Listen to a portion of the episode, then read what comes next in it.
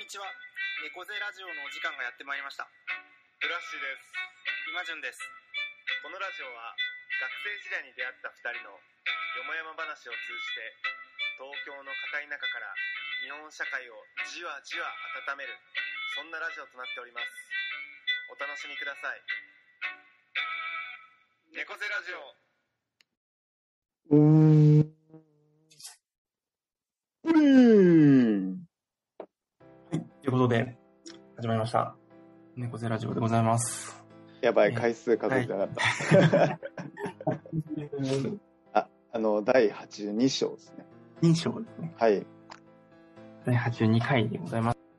す。でも、今順、どうなん最近結構忙しいの忙しくなってきましたね、また。あ、なってきちょた。うん、だいずっと忙ぶし。そうだったけど、さらに。そうだね、また、うん、ちょっと10月に向けて山があるっていう感じで、あ、そうなんそのだ。山が、うん、なんか登り始めたなという感じです。ああ、なるほど、なるほど。うん。そっか、そっふかが。しはど、どうですかいや、もうあの、ずっと同じ感じで忙しいんだけど、うんあの、ついにあの、本、本社部門でうん。一番残業の多い部署におなってしまって、その中の残業の多いチームに今属してるのでうわ、なんかあの、あ属してるチームが変わったっていうわけじゃなくて、そのチーム自体の残業時間がどんどん増えてってるっていう。あ、そうそう、あ、もう部あも署う、部として明らかに去年とか一昨年よりも増えてて、あ、へえ。まあ本社全体増えてんだけど、なんか、うん、うん、うん。特にうちの部門が増えてて、うん、うん。で、今ちょうど計画をね、来年以降の立ててるんだけど、うんうんもう仕事を減らすっていうのを前提に考えようみたいな。そっかしかも在宅で残業増えるってんだもんね、結構辛いよね。うんうんうん。うんまあ、そうだね。あと、なんか、社会の流れがちょっとね、加速してるから、あーその、その分もね、あって。はいはいはいはうい。んそれについていこうとすると、やっぱり時間がかかりまうす。ん。いや、そうなんだよ。ああ、そうまか。あ、ちょっとそれと、あの、やっぱ仕事が忙しくなればなるほどうん、やっぱ、あの、プライベートを充実させたいみたいな気持ちが強まって、はいははいはいはい。前もラジオで言ったかもしれないけど、最近すごい朝早く休日起きちゃうんだよね。へえ、いいもうなんね。かそれいい傾向じゃない。そう、平日遅くて休日めっちゃ早いみたいな。 で、あの、いいね。でもなんかいいね。うん、それは。で、あの、この前ね、あの、ついに、あの、ゴールデンウィークに、はいはい。あの、友達と、あの、ちょっと制作していたサウナトラックの、はいはいあはい。の、デビュー戦として、ちょっとキャンプ場に行って、はいはいはい。サウナトラックの、あの、た試しをやってみて、はいはいはいはでい。試しだったんだけどなんかうん友人のつながりで、うんなんかあのイベントみたいな感じの一つとしてへ出て、 そうだから突然出ることになってだからキャンプのなんかあのね今こういうコロナ禍でリモートが進んでるからキャンプの中でのコワーキングスペースのお披露目会みたいな、ほうほうほうほうまあ、ちょっと出店とかが出てはいはいはいはい。でそのバン一つド演奏とかもあってみたいな中の一角になんかサウナトラックみたいな。 主催がじ逗子サウナクラブみたいな感じはいはいはいはいはいであのうん、まあ、結果としてはねあのうん一人も来ないっていうそのへえやってっていうのはあのうんそもそもやっぱあの水着持ってきてないしサウナ入り慣れてる人はあれだけどさ うんうん入り慣れてない人はこんなめちゃ暑いのになんでサウナ入んのみたいなのが理解できないあ、意外とそのキャンプでワーケーションっていう層は、サウナはあんましないそうなんだ。いや多分ねそうキャンプの層の中でもやっぱサウナ層って一部なんだよああ、意外と一部なんだ、ね、そうそうなんかもう、多分これが親和性高いんだ。都内で告知とかすれば、多分熱狂的な人が来たりとかもしたんだろうけど、はいはいはいはい。そうそうそそうか、そうか。う。で、結果としてサウナトラック自体は、うんもうなんかあの、一応自分たちでロウリュできるっていうのが、まあサウナトラックとかテントサウナいいところなんだけど、はいはいはいス。トーブが強力すぎて、うんあの、な、な、ロウリュしなくても120度いっちゃう。 めちゃね、めちゃくちゃ暑い。もうだからロ、ロールしたらもう死ぬみたいな。もう蒸気、120度で蒸気来るとさ、もうさらに体感上がるから。そうだよね。うん。まあだ120かっら、て相当熱いね。そう、結果として来 なくてよかった。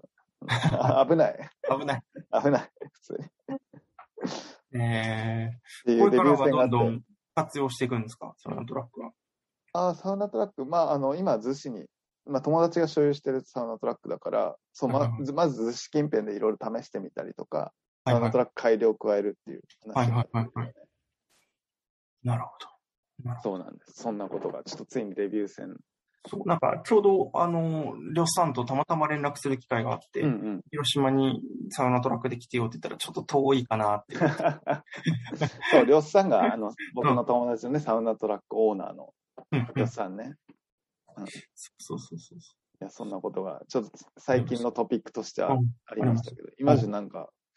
最近はね、いや、そう、フラッシュに一個、あの、ちょっとこれは絶対フラッシュに伝えようとずっと思ってたんだけどさ、うんあの、昔、ちょっと猫背ラジオで、1年半前かな、2年前ぐらいかな、フラッシュが、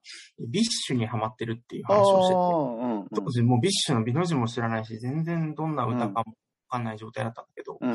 の前ね、ひょんな機会でね、アイナ・ジ・エンドさんの歌を聴く機会があって、あ、そうなのあのうんうんうんアイナ・ジ・エンドさんがなえ、んか生コでラっボてことコラボレーいや、あの、全然、んうん M ステかな、?M ステだね、最初は。うん。あの、なんかコラボレーションで、うあの、んうん。パリセットの CM やってるの知ってる、あ、知ってる知ってる。うんああ、うんうん。あれを聞いて、うんうん。それですごいね、すっかりハマっちゃいましたね。あ、本当に いや、素晴らしいね。いや、あーすごい。い、すごいいいですね。うんうん。うんいや、もう全然、あの、めちゃくちゃアーティスト性がすごいよね。ね、なんか特徴的な声と、うんなんか表現も交えて、うなんかん歌ってる感じがあって、とっても良かったです。キャラク、なんかキャラクターもさ、普段は天然なんか、ああ、なんかちょっと抜けてる感じなのに、もう曲はい入るとなんかもうんう、あのハスキーボイスと相まってね、もうちょっとやばい感じね。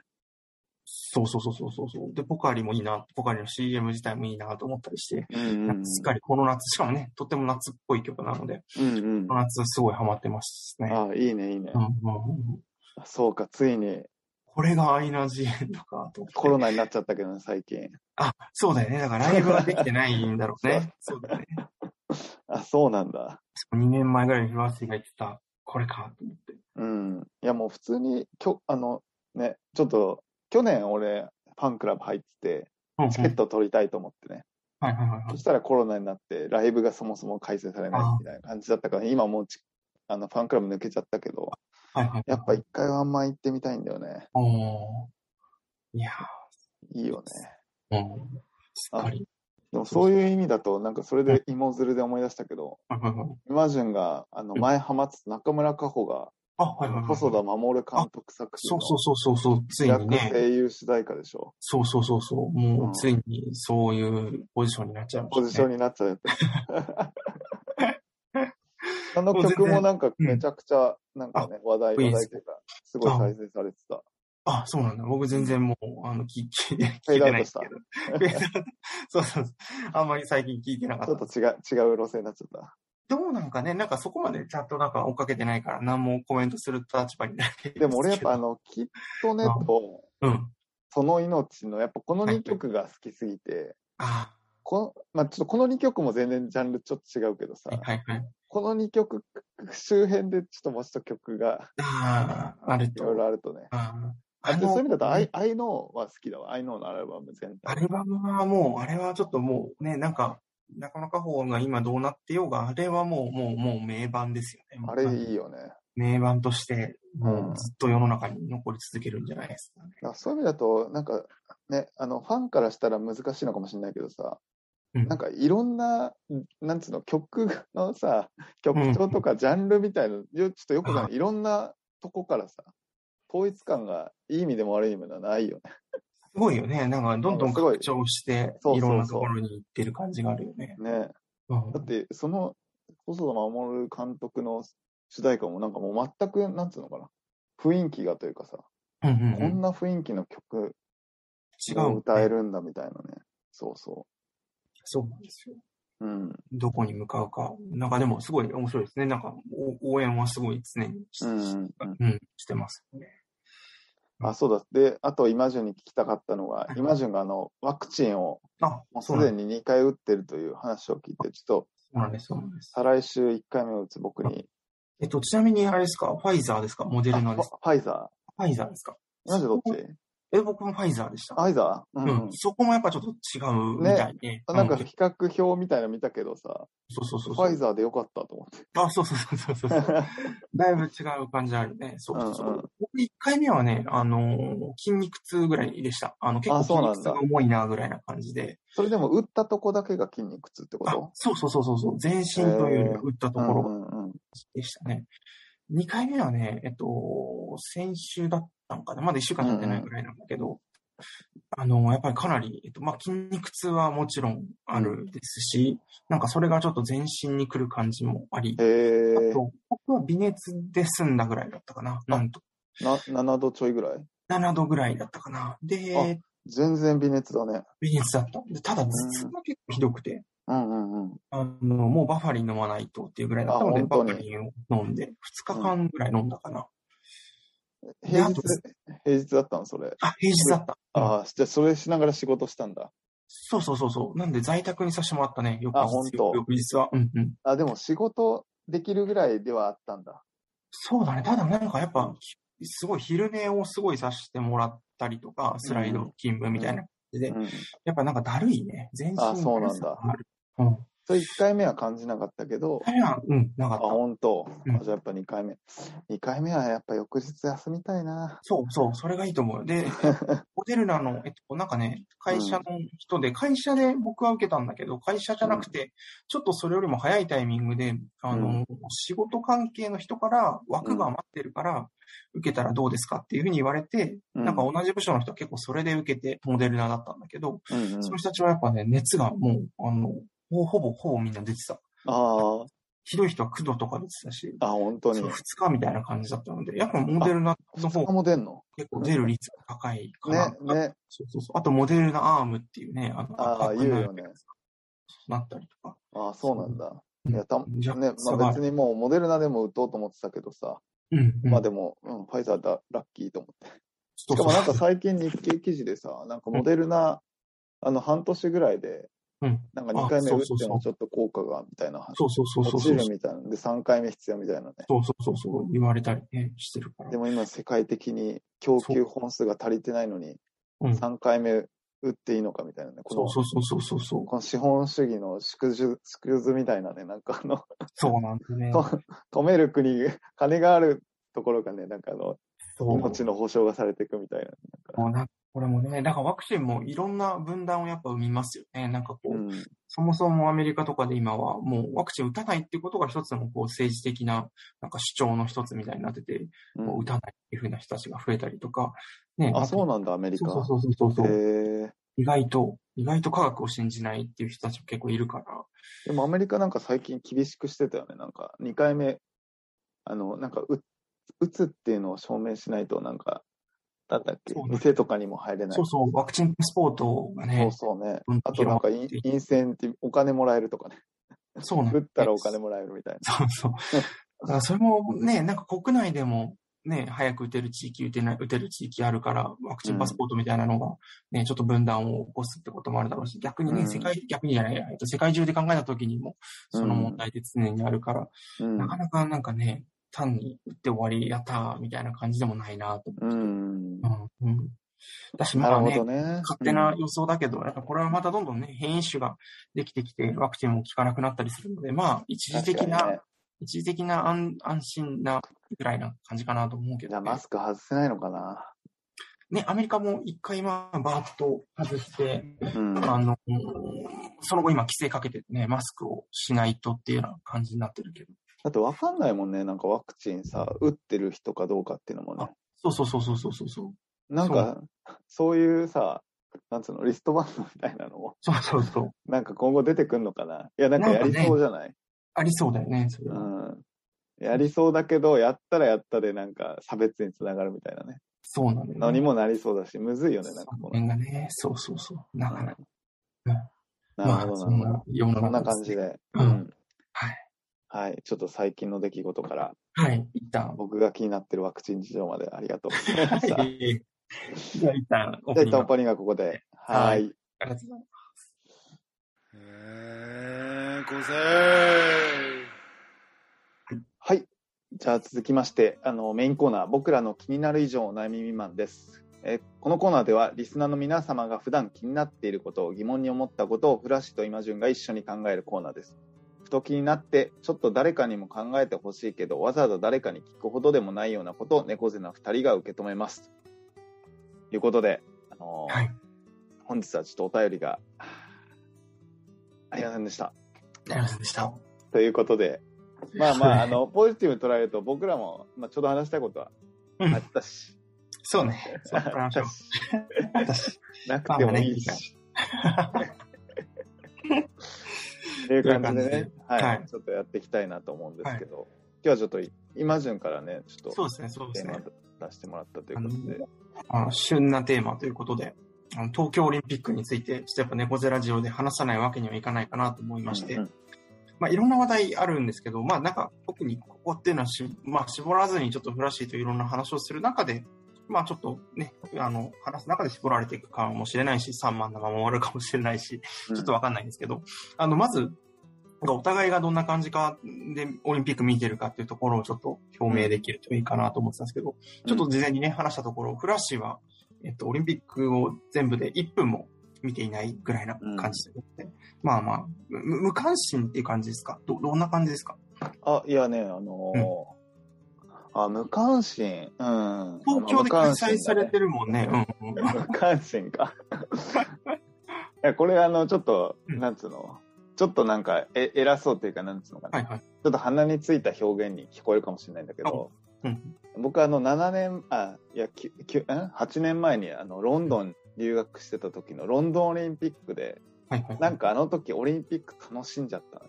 感がああって、あーの、はいもうはいはい。でしかもやっぱお祭り感もあったんだよね街全体がもういろんな人来て、はいはいはい。はいもうはちいょっとなんか普段と違うねあのロンドン首都があの見れたっていうのもあってねなんかあの時もう満足して、で今回もうねそもそも人来ないしうん。ややっぱなんか僕は特定のスポーツが好きというよりはお祭り感を味わいたい人なんで、 はいはいはいはい。それがない時点でちょっともうねあのライブのきょでのちょっと興味を見失ってしまったっていうそのっはか、そっか。あるかもしれないフェ。ス、フェス好きだもんね。そう、フェス、そう、一おたお体ま、感ただ盛り上 がりたいっていうね、だけで。なるほど、なるほど。あーすごいわかりやすいです。今順はどんな感じで見てる僕はね、その、まあね、あの、猫背ラジオでも、昔、オリンピック招致が決まった時、あの、滝川クリステルさんのおもてなしの時に、んあの、フラッシーとこのラジオで話したと思うんだけど、なんかね、あの、無無関心、その時は無関心だったんですね。なんかオリンピックってもう、あの、オワコンだし、まあもう、あの、日本でやる必要ないよって言ってる人たち、反対派の人もいれば、いや、もう、うん日本でややるなんてそんな素晴らしいことはないみたいな人たちうんうとん賛成派で揉めてるような時で、うん。いや、別になんか、どっちもないな、みたいな。もうどどうでもいいな、みたいな。無関心だな、みたいなふうに思ってて。で、実際そういう感じで来たけど、やっぱなんかこの最近の開催されるまでの過程の中で、うん、改めてそのコロナ対策ができてない中です、オリンピック実施するとか、あとまあ、いろんな問題が明るみになってうんきて、まあ、森喜朗の発言だったりうとか、んあの、ね、電通関係のあの、佐々木さんのうん。あのことだったり、小山田圭吾さんが、えーうん音楽を担当する小山田圭吾さんの過去あ、のあっ問た題とか、ね。うん。そうそうそう、いろんなものが明るみになってくるにつけ、なんかだんだん自分の関心度合いも高まってきて、うん。うんうん。あの、そうそうそう、ああそういうなんなん、なんか新しい感情だったり、意見みたいなものが生まれてきたりしたっていうのと、うん。あと、それとは別で、えっと、中身、オリンピックの中身自体は、まあまあ、ぼちぼち見てはいて、うんうん。まあ、その中でも一番スケートボードに、あのスケートボード素晴らしさにあのそうそう、ちょっとス、ケートボー心ドをっ動かてさどどれたうっいうてス感じポーツだっけあのね、何種類かある、僕もちょっとごめんなさい、全然詳しく知らないんですけど、うんなんか何種類かあるみたいで、あの、実際のリアルな街、街をスケボーでやってるみたいな感じで、こう、階段の手すりにもしたところを滑るスタイルのやつとか、あとは、は、あの、スノーボードみたいな感じで、こう、コースがこうあって、そこを滑って技をするみたいな、なんか多分2個ぐらいあるんじゃないかな。あ、そうなん。だ。うんうん。へーいくつかあるんですけど、うんうん。そうそうそう。それを見て、なんかちょっといろんなことを思いましたね。オリンピック関連では。ううんんうん。今日、ちょっとその辺を話せたら面白いかなとあ、いい思いね、いいね。うんうんううんん。ました。なんか確かに、あの、そうだね、オリンピック始まる前のね、いろんな課題みたいなの、なんかドタバタしてたよね、すごいね。そうそうそうそう。なんか、あと、イマジンが言ってないので言うと、あとなんかあの、看護師の方がなんか無給でみたいなそうそうそうそうそうそ話う。もあって、今コロナで大変な時にな、なんで無そうそうそ給うそうで、オリンピックでみたいな。そうそうそうそうそうそうそう。ね。ありましたね。そうそうそう。ね、まああと結小林健太郎さんのやつとかもね。あの、あ表現のやつ。そうそうそうそうそうう。んうんうん。あの、過去に、そあれうそうだそっう。け、あの、な、んえーナチスじゃなくて、いナチスユにダヤ人の、そうそうそう。殺殺戮されたユダヤ人をちょっと、そうそうそうね。あの、嘲笑するかのようなそうそうそうそう。演劇をやったんだっけなんかそそうう、いうのや本った当んだにね一部っていう感じだったんですけどね。そうそうそうそう。だからなんかね、その、いや、なんか一つ思ったのは、そのいろんな問題が起こったけども、なんかオリンピックによってそういうののなんか遅れみたいな、もう日本の本当にこう、その辺の、まあ、うんあの、ジェンダー意識の低さだったりとか、あの、なんて言うんだろうね、その、もう、旧体以前のオリンピックにしがみついてる感じとか、うんうんそういうのがなんか明るみに出た意味では、うんうんもうなんか大量にツケが、まあ、国民の人たちが結局税金で払ってるっていうことはあるんだけど、うんうんなんかせそのちょっとこう明るみに出たっていうのは、まあまあ大きな、うんすごく大きなことだったんじゃないかなと思っていて、うんうんそれをうまく接続しないと、うんあの怖いなと思って、なんか金メダルの数がね、おその辺知らないですけど、金メダルの数がなんか多かったとか言って喜んでたり、うんコロナ対策がまあまあうまくいったみたいな感じで喜んでよかったねだけでうん終わらされたりすると非常に怖いなと思ったりとか、うんうんうんあと結局ね、なんか、あの、菅さんが言ったかどうかはわかんないですけど、あの、側近の割と大臣の人たちが、あうの、んオリンピックで選手が活躍することによって我々の政権が維持されるみたいな発言、もう明らかにオリンピックをあ制度そうなんだ。そうそうそう。へものえ。として、もう隠さずに、包み隠さずに発言してるっていうような感じだったりとか、うんなんかその辺の明るみは出てるので、その辺を、なんか国民の一人一人がどう受け取って、うんあ、なんか、ね、オリンピックってもう今、そういう、 なんかね、もうそういう時代じゃないんだなっていうことだったりとか、うんそれを取り巻く人たちの、こう、不誠実さみたいなものを感じ取らない、なんか、ただ単にスポーツ選手の頑張りによって、メダルでハッピーみたいな感じでくくられると、非常にうん怖いなと思っている感じですかね。だから今まさに昨日閉幕されて今うんう後んこのオリンピックがどうだったんだろうっていう振り返りがされていくんだろうねそうそうそう。その意味付けこそがやっぱ一番そこが大切な気がす一る番大事だよねね。だからあの、結果こう、まあ、今回ねあの、まあ、実際コロナで対策でねあの、うんまあ、うまくいったかどうかよくわかんないけどうんでも。なんかこうこれを踏まえてなんかあのねやっぱりいいよく言えばグローバルスタンダードのレベルの高さみたいなのをさ多分痛感したわけじゃない、なんかそのうん。うん。ね、いろんな調達基準もそうだし、そのコロナ対策の基準もそうだしね、うん。うん。なんかそういったところで、なんかあこんなギャップ、あとジェンダーか、ジェンダーのところとか、あの人権意識の低さと人か、ね、権意識の低さね。うん、まあやっぱう単単一民族国家だから、その辺はね、 そやうっそうそぱう育めてこれなかった、島国だし、育めてこれなかったみたいなところがね、まそあうよそううやそう。くちょっとメスが入れられた、強制的にみたいなね。そう、強制的にやっぱメスが入れられない限りは、その辺ってできな、結局できなかったんだろうなっていうのがあって、まあ、それが明るみに出て、ね、これからね、本当にこう、これの財政をどう作っていくのかみたいな話、うん結局国民が背負わないといけないとか、まあ、コロナのことだったりも、いろいろ背負わされることはあると思うんだけど、うんまあ、背負わされたからには、なんかそこをちゃんと戻していかないといけないなと思ってて。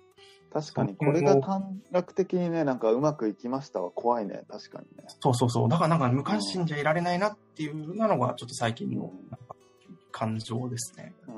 ん俺なんかあの、すごい遠くで見ててさ、うんうん。あ、なんかあの、メダルたくさん、 いやもうこれ、これも俺、俺、ちょっとごめん、俺自身どどうかと思うけど、ああの、、俺自身は今日、あの、あんま関心なかったからさ、はいあはいはいメダルたくさん取ってくれれば、あの、あのね、俺らのね、ねあの年金で、あの、投資されたはいはいはい。いくらかはなんか経済効果があ ってちゃんと戻ってくるなとか、はいはい。もうちょっと横島な目で見てたけど、いやいやいや。だってもう全部ね、あの、まあ俺らか、俺らのよりもね、下の世代かの、税金で結局やってるわけですから、あのそうそうそ税金とか年金とかでね。そうなんですね。うんで、それがやっぱね、間に入っている電通はじめいろんな企業にね、持ってかれているっていう事実を、うんね、なんかまあ今まで知ってもいたけども、やっぱりなんかその辺を改めて知るきっかけにはなったかなと思うんうんう。うん。ですね、よくよく考えたらこれ1年遅れてるけどさうん。こっから4年後じゃないからさまた3年後なんだよねきっとねそうそうそうそうそうそう、そうなんですよ。うそうそう。ん、なるほねどやっぱりなんかね、こう公営権が、まあ、莫大な、あの、放映権があって、その、ま、周りに広告権がついててみたいな、そのなんかビジネスモデル自体が、もう破綻してる気もしてて、なんかこの前とある記事を見てそれを痛感したんだけど、うんあの、今回、えっ、と、オリンピックのテーマソングみたいなのがなんか2つあるらしくて、日本のやつの。うんえっと、NHK がなんか嵐の、もう嵐活動してないけど、なんか嵐のカイトっていううん曲で、もう一個、民放は統一で桑田佳祐さんの曲みたいなのがあってう、んでそれが、あのーまあもう、ふテレビ局的には結構大々的にもう、あうんの、かなりかけて、いろんな労力をかけてやったけど、なんかヒットしませんでしたみたいなうん記事で。知らないもんな、うん、そうそうそう。で、それの原因を探ってる記者の人がいて、うんなんか歌詞が弱いんじゃないかみたいなことを言ってたんでね。うんうんこれもまあ、100歩譲って一因としてあるかもしれないけど、うんなんかもう時代が多様化して、そのみんながテレビ見てわーとか、一つのアーティストに対してわーっていう時代じゃないっていうことに言及されてないって、そのもう時代遅れ感みたいなことが、うんもうその記者が記者として仕事やってること自体がもうおかしいと思う し、なんかもう全然時代を読み切れてない感じってなんか、多分それってその記者だけじゃなくて、オリンピックを支えてる結構中心の人たちにも全員にも言えてるようなことかなと思ってて、なんかその、やっぱもう時代が違うんだよね。で、なんかやっぱ今って、Spotify とかで言うと、BTS とかが結局1位とかになってて、オリンピックと全く関係ないとこで、うんその曲みたいなものを聞かれてるわけで、うんもうもうみんなが一つのものに向かっていこうとか、なんうかんそういう思想自体とか、そこでビジネスモデルを組み立てること自体がもう完全に終わってるっていうことを、うんどれだけの人がちゃんと理解できてるのかなっていうのを、うんうん思ったりしましたね。なんかあの、そう、俺もそう、それも思いつつ、なんかでも俺逆のことさ、ちょっと思ったのがさ、うんうん。俺はなんか全く見てないね、はいはいはいそうだから、あの、一方でやっぱ俺なんかあの、いいろんなね、あの、ひ人と関わる中で、なんかこうんううオリンピック見ましたみたいな、うんうん言われることが多くて、はいはいはいはい。みんな結構、まあ多分見見るとしたらあれだよね、テレビで見てんだよね。テレビで見てるんだよね。あみんな結構まだ見てんだなって思った。はいなはんいはか、い。 俺がこんだけ見てないから。逆にね。そうそうそう。あ のででもなんか逆、でも今順が今言ったように、でもなんかあのうんう、ん普段テレビ見ない層、もうなんかうんもうう、んその、なアプリとかネットとかで動画を見る層っていうのは、どう見たんだろうね、今回のオリンピック系の。ああ。だから俺なんかさ、そういだやよもねうなんか、ごめんごめん、あの、 そういう意味だと、なんつうのテレビ見なかったけどさ、この、唯一オリンピックで見たのが、だからそういう意味だと1分じゃないんだけどさ、はいあはの、いピクトグラムね。あ、はいはいはいはあい。のしかもピクトグラムを見たきっかけもうんうんなんか僕はあのお笑い芸人のあのチョコレートプラネットが好きなんで、はいはいはい。チョコレートプラネットがあのピクトグダグダムっていうのやっててなんかあのはい2人が即興であはのいピクトグラムをパクパクってなんか適当にポーズ取って 適当なスポーツ名つけるみたいなのやって元ネタが見たくなってオリンピックに参加してみたはいはい。僕みたいなこう動画でちょっと見ましたみたいな、そう結構若い世代が多いんじゃないかなと思ってて、いるんじゃないですかね。うんうん。うんうん、もうね、テレビは水みたいなのは、そうそうね。いいとこだけ、自分が見たいところだけ、なんか引っ張ってきてってなう、のはあん、りそうだよね。あとはもしかしたらあれかもねこういうコロナ禍だったらねあの前はさ、ね、サッカーとかわかんないけどみんなでね、まあ、大学生とかやっぱさはいはいはい宅飲みしながら応援するみたはいいなはいはい。あったけど今は自分の興味のあるスポーツだを自分の友達とかじゃなく知らない人たちとネットでつながって応援とかもありそうじゃないの確かに、そういうのもありそう。バーとかがさ、そうだったけど、あ今ー回スポバーツバーー、バーから、そうだよね。けど誰かと応援したいみたいなね。そうだよね。まあ、ちょうどバーが行けなかったっていう時でもあったしね。うんと確かか、もしかしたら応援の仕方もね、変わったのかもしれ変ない。わってきてなんか、るの。。うん。その辺、誰かまとめてくんないかな、なんか そうだね。ネット時代のオリンピックのね、楽しみ。あのね、見方みたいな、その振り返り。確かに、振り返り、ね、意味付け記事を。うん。そうそう。で、そうそう、あの、冒頭に言ったように、あの、僕も競技をいっぱい見たわけじゃないですけど、スケートボードにうんうんうん。ありまして、それもテレビでリアルで見たというよりも、まさにあの YouTube とか動画とか、うんいろんなものを見てっていう感じだったんだけど、うんあの、二つすごい、やっぱ、ひまあ、ひっくるめると一つなんですけど、なんかやっぱね、か寛容性というか、なんか文化が、それまでのやっぱなんかこう、一位を決めるみたいなスポーツとちょっと違うなと思ってて、あ、そうなんだ。うん。そうそうそう。というのも、なんか、それが2つ、3つぐらいそういうのがあったんだけど、1つは、あのー、女子のその、スケートボードで、こうんう、岡本選手って結構日本の中でも有力な女性の人が、うんうん。割とまあ、無難に最後の演技を決めに行けばメダルは取れたぐらいな位置にいたのに、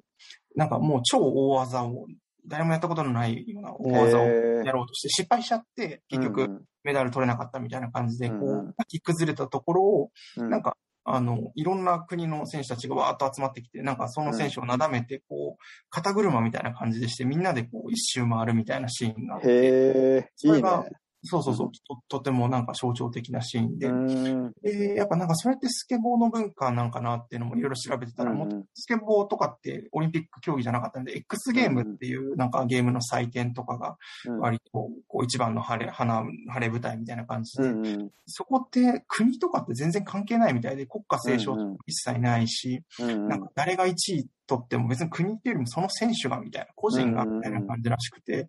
で、なんか、あの、エピソードとしてあったのが、うんあの、今回、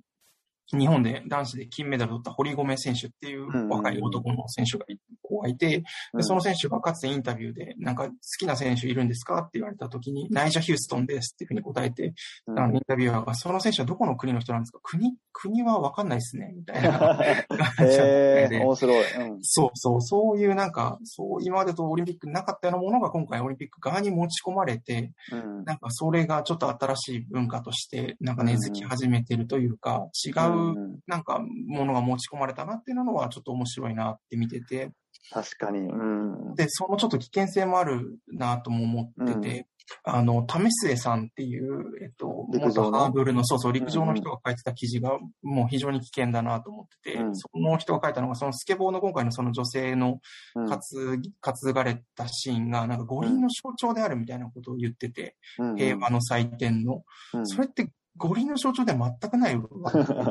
そうだね。うんそうそう。むしろその X ゲームとか、ストリートスポーツ側がこれに持ち込んで、新たに五輪を変えていこうとする一つのものなのに、それをなんか球体以前の五輪の象徴として、でそういうのっておじさんとかがやっぱり非常によくやる手法だなと思うっんてうて、んうんそういうなんか言説は非常に厳しく指摘をしていかないと、うんうん まあなんか取り込まれちゃう危険性もあるなと思ってて、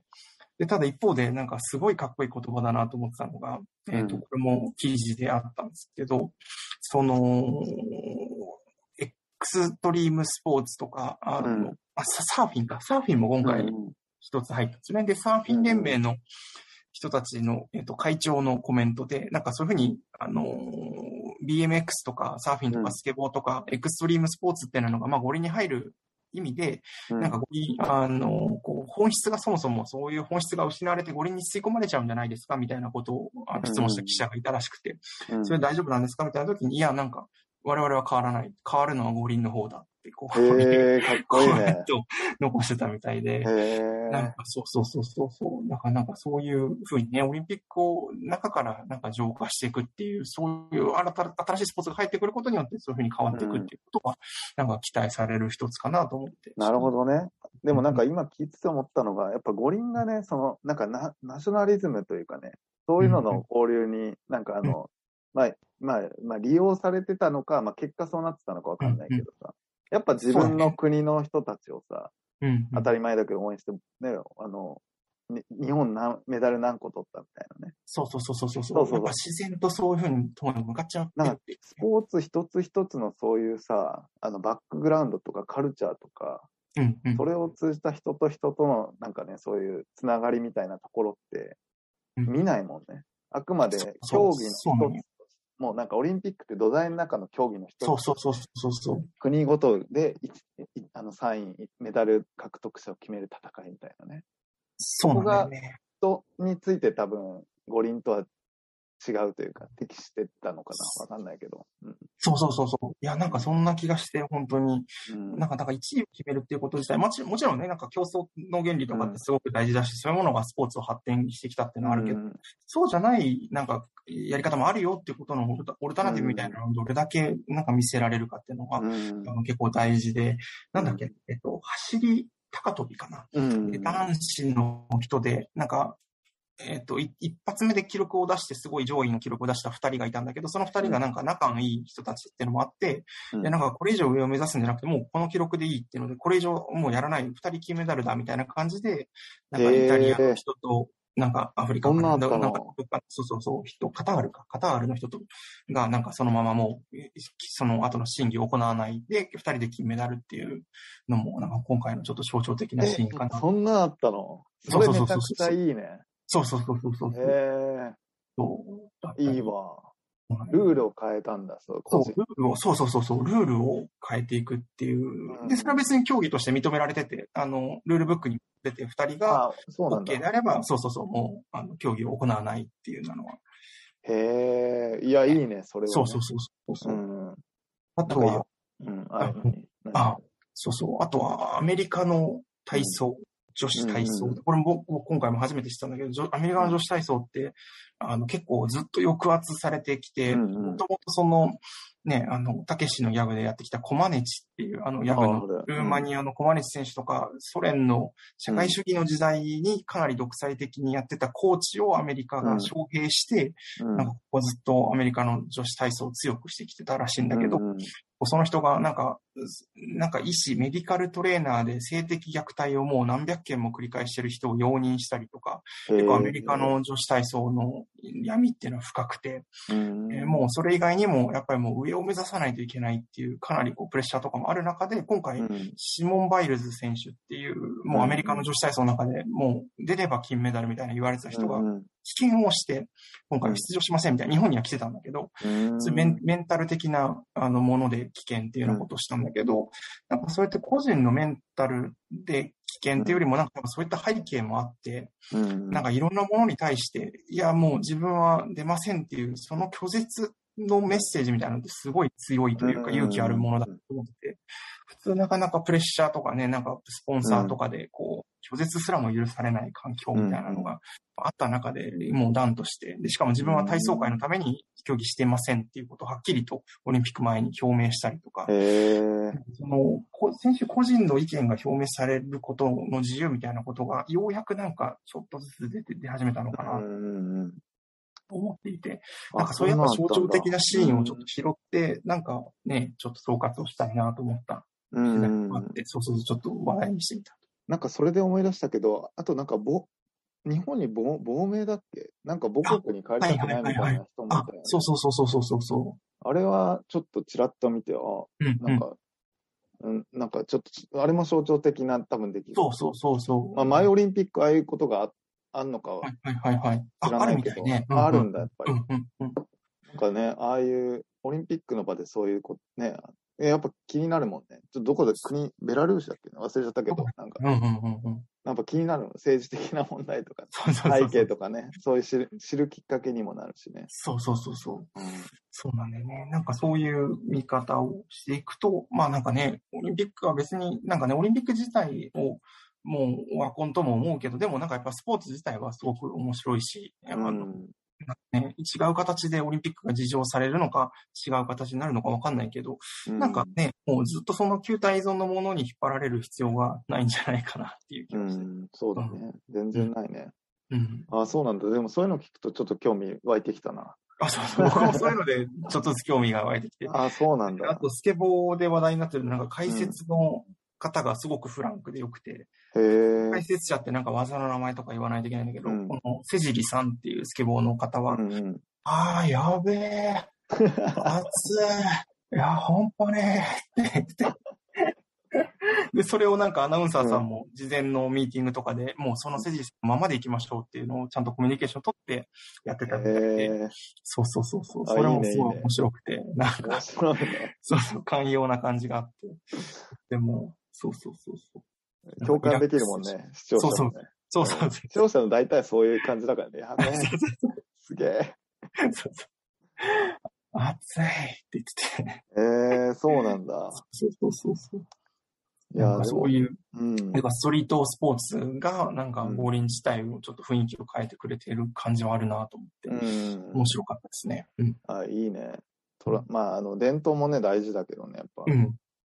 変えられるところはね、そう。うん、まあいい機会になればいいよね。そう。本当に単純にスケボーいいなって思っちゃったもん。あ、本当 に。そっか、あ、今回からだよね、スケボー。今回から、そうそうそうそう。あーそうなんだ。あの、しかもね、あの、あんだけめっちゃ若いメダリストが、あ若いんだよねそう、そうそ確うか。若い小6ぐらいじゃなかったっけあ、そうそうそうそう。中学生みたいな。そう、ね、他のスポーツだとあんま聞かないもんね、そんなんね。そうそうそうそう。うだしね、なんかし、ね、別にオリンピック目指さなくても、ね、障害スポーツとしても多分、障障害って言うと大げさかもしれないけど、なんか若い子が身近にできる、ストリートにできるスポーツだし、うん、ん。うん。不良とかのね、イメージがあるけれど。うんうんうん。うん。なるほどね。ごめんなさい、ちょっと予定より長くなんとか。あ、いや いやいや。じゃあ、一方的に。あ今、今、今、ちょうどいい感じ。 40分ぐらい。あ、本当にうんいや、でもあの、まあ、じゃあ総括、 総括でもないけど。いや、でも、あの、イマジュンが今言ってくれたのが、あのね、あの、多分オリンピック期間中で起こった出来事で、うん。多分これをさっき最初も言ったけど、どう解釈して、どう次につなげるのかみたいなね、話し合いというか議論が今後されていって、それが3年後のオリンピックにまた生かされていくみたいなね。そうだかそらもううそ、そこはなんかね、あの、せっかくやったんだし、う。うん。せっかく俺らのお金使ってやったんだし、そこはちゃんとね、なんかあの、むしろもうなんか、このコロナ禍で最初にやったお、ね、あの、オリンピック開催国としてさ、うん。うん。こういうなんかノノウハウとかさ、得た知見みたいなところとかさ、こういう新しい文化的な動きみたいなのをさ、総括してね、なんかもう、次に導入する、コンサルするぐらいのちょっと勢いでやってほしいや、本当そうよね。なんか、うんあの、なんかね、いろんな偉い人たちがコロナに打ち勝った、人類が打ち勝ったことを証明するオリンピックとか言ってるけど、それって証明するかどうかってね、今、フラッシュが言って何年後かに多分決まっていくいねことだし、その、なんかね、一個一個チェックをすること自体がやっぱり今一番必要なことな気がして、なんか、単にイメージだけで、ね、なんか、成功とか失敗とか、メダルの数だけで語れるようなものではないなっていう気がしますよね。うん、確かに、そういうふうに言われてるのはコロナに打ち勝ったみたいな。そうそうそうそう。あアメリカンだね。やばいよね。アメリカコロナに打ち勝つことを象徴するそうそうそうそうそ世う。界大会っていう。そうそうそうそうそいうやすごいですまあまあ、いろんな意味意味づけ、こういうの、よ世の中大変になればなるほど、いろんな意味付けをしたがるから。 そうそうそう。 そうそうそう。まあでも、ちょっと確かに時代に合ったね、個々人のそういう表現の自由とかね、うん。スポーツのそれぞれのカルチャーみたいなのを持ち込まれたのはいい傾向だね。そうだよね。その辺にちょっと光を当てていきたいですね。今後に期待ですね。うん。うんはうんうん。い。はい。いや、ありがとうございます。ちょっありがとうございと、ますお俺すごい勉強に、勉強というか、知れてよかった。いやいやいやい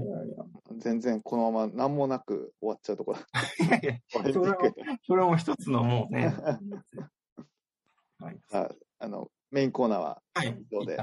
はい。ありがとうございました。ねっこぜラジオ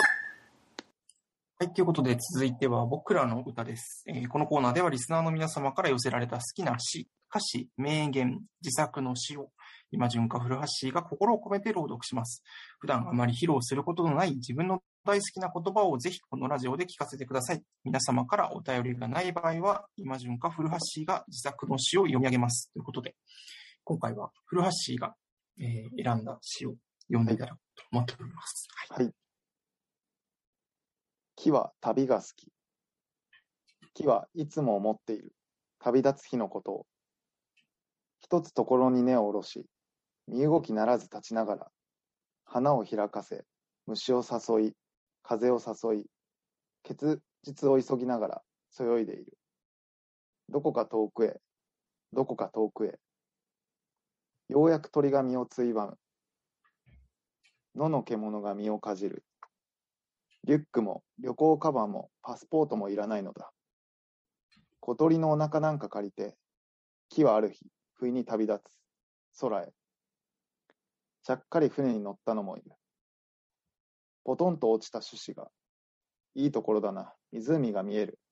しばらくここに滞在しよう。小さな苗木となって根を下ろす。元の木がそうであったように、分身の木もまた夢見始める。旅立つ日のことを。幹に手を当てれば、痛いほどにわかる。木がいかに旅好きか、放浪への憧れ、脅迫脅迫への思いに、いかに身をよじっているのかが。はい、ということで、これは、茨城のりこさんのあも寄りかからずのはい本のからのちょっと最初の一し一編でした。うあいいっすね。はい。ありがとうございます。さっきね、フラッシュが言ってたのがすごいいいなと思って、なんかこう、読みたい詩があるわけじゃないけど、詩を読みたい気分が、気分だっていうのが、 すごいいいなと思って、その気分は大事ですね。うん、なんか休日の朝って感じがして、ああ いや、素晴らしい。時々あの、うん猫背じゃなくてもうん一人でやったり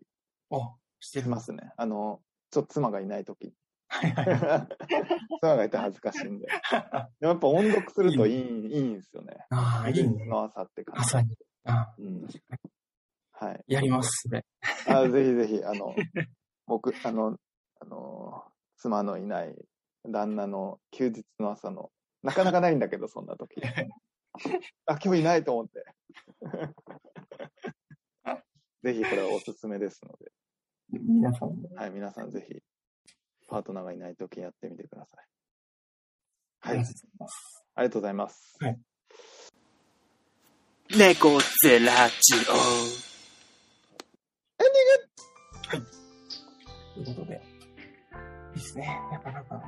この中でね、なんかこう、リズムがなかなか平坦な中で、うんやっぱそう詩詩を読むっていいですね。なんかすごいいいなと思って聞いてうんまうした。んうん、しかもあの い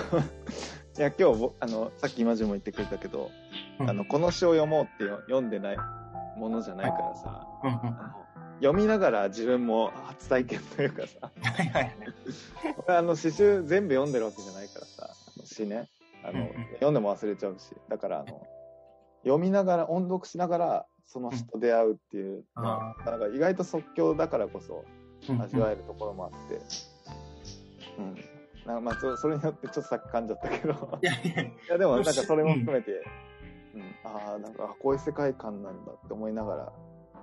思いを馳せながら読むっていうのはいいっすね。やそういう良さあるね。詩は、どこでも切り張りと、切り、切り取ってうんう、ん詩歩きできるっていうのね。だからそういう意味だと今今家でやってるけど、うんこれをなんかねあの、うん旅行先とかにちょっと刺繍を持ってってみたいな人いるのかないる、いるんじゃないですかね。いるかなちょっとそういう人うん。の話とか聞いてみたいな。なんかいいね。いいね。だから内田剛さんってね詩人の方はやや多分やられてたりとかもするんだろうけど、はい一般一般のね人で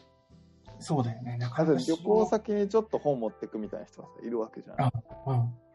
それと同じような感じでね選ばないもんね。いや、ちょっと、詩を生活の中にちょっともう少し近近づけてみようと思いました、フラッシュの話あを聞い本当だ、えーうんそれは嬉しいて。そうだね、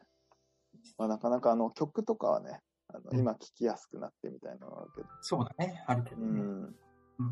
なかなかねししようみたいなね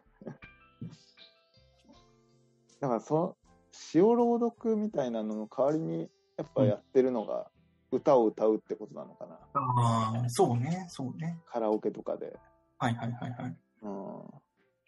確かにな。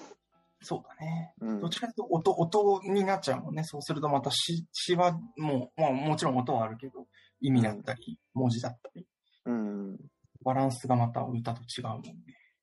結構さなんかあの、今になって思うけど昔やっぱ音で聴いてたうん、うん曲をさ久しぶりに、うんあの夏メロとして聴く歌詞込みで聴くとさ、はいあはいこんな歌詞だったんだって思うこと あるなあいる。あるある。もうめっちゃあるんだよね、それ。なんか確、かに。あ俺が思ってた歌詞と全然違う。俺なんかね、あの、 全然違うってことは結構あってさ。ねだからちっちゃい頃の方がより音で聞いてたのかもね。うん、15, 15年越しに出会うみたいなのは結構ある、はいはいはいはい確かに。あるかも、それ。うんうだんからそういう意味だとむあむあの時からちょっと貸し込みで聞いてればよかったと思う けどいや、まあでも歌詞のね、意味も変わったり。でもあの時ってさあれがでの、CD 買わないと歌詞の、ねうんやつがついてそう、こ分なかいかってなからったからね。うんそうななかなかえネットにあったのかなでも今ほどネットでね見り見やすくなかったしさ高校ぐらいの時からなんか歌詞ネットとか歌ネットみたいなのがあって、そう、歌詞が出てくるサイトあがそうなんだそうそうそうそうあでもそこはだからずっと音で聞いてたなあのうんいやいやいや。うんということで、ちょっと、そあんなのはい。ぜひぜひ、あの、皆さんもまたちょっと、うん。